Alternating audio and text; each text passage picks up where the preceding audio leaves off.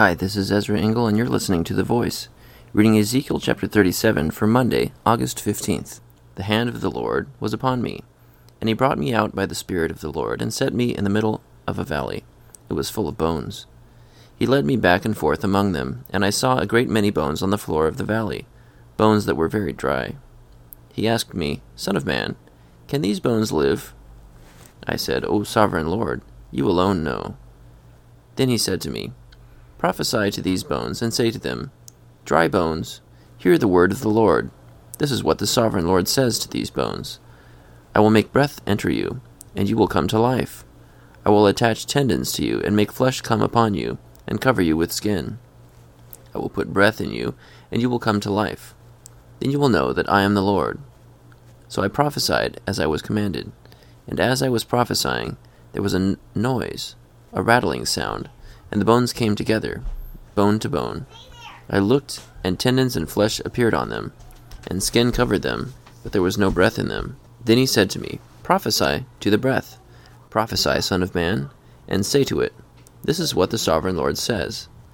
Come from the four winds, O breath, and breathe into these slain, that they may live. So I prophesied as he commanded me, and breath entered them. They came to life and stood up on their feet, a vast army. Then he said to me, Son of man, these bones are the whole house of Israel. They say, Our bones are dried up, and our hope is gone. We are cut off. Therefore prophesy and say to them, This is what the sovereign Lord says, O my people. I am going to open your graves and bring you up from them.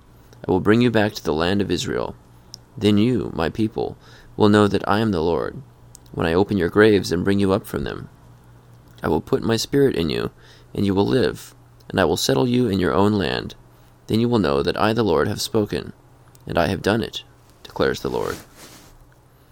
The word of the Lord came to me, Son of man, take a stick of wood and write on it, belonging to Judah and the Israelites associated with him. Then take another stick of wood and write on it, Ephraim's stick, belonging to Joseph and all the house of Israel associated with him. Join them together into one stick, so that they will become one in your hand. When your countrymen ask you, Won't you tell us what you mean by this? Say to them, This is what the sovereign Lord says. I am going to take the stick of Joseph, which is in Ephraim's hand, and of the Israelite tribes associated with him, and join it to Judah's stick, making them a single stick of wood, and they will become one in my hand. Hold before their eyes the sticks you have written on, and say to them, This is what the sovereign Lord says.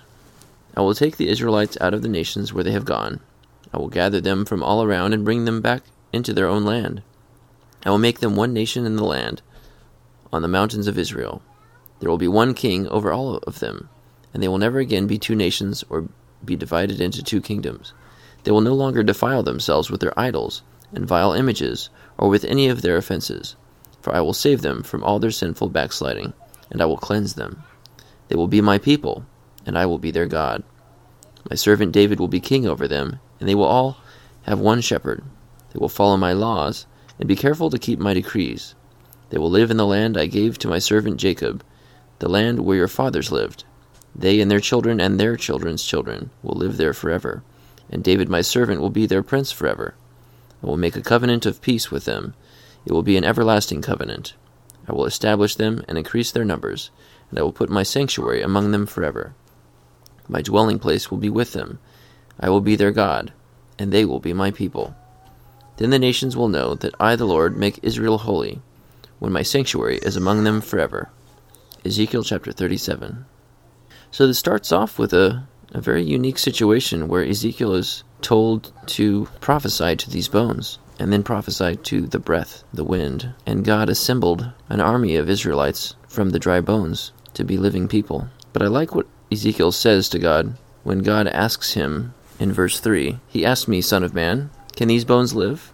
And Ezekiel's answer was, I said, O sovereign Lord, you alone know. I think it's very wise when God is speaking to us about what he can, what can or can't be done, that we remember that it's up to God whether it will be done, whether it can be done. And we don't want to limit our faith in God by what we have seen in the past. God can do anything, and we should let our faith expand to um, allow for God to be much more awesome than we may even imagine him to be. Doesn't matter how dry bones are, God can breathe life into dust to create mankind. Thank you for listening to The Voice.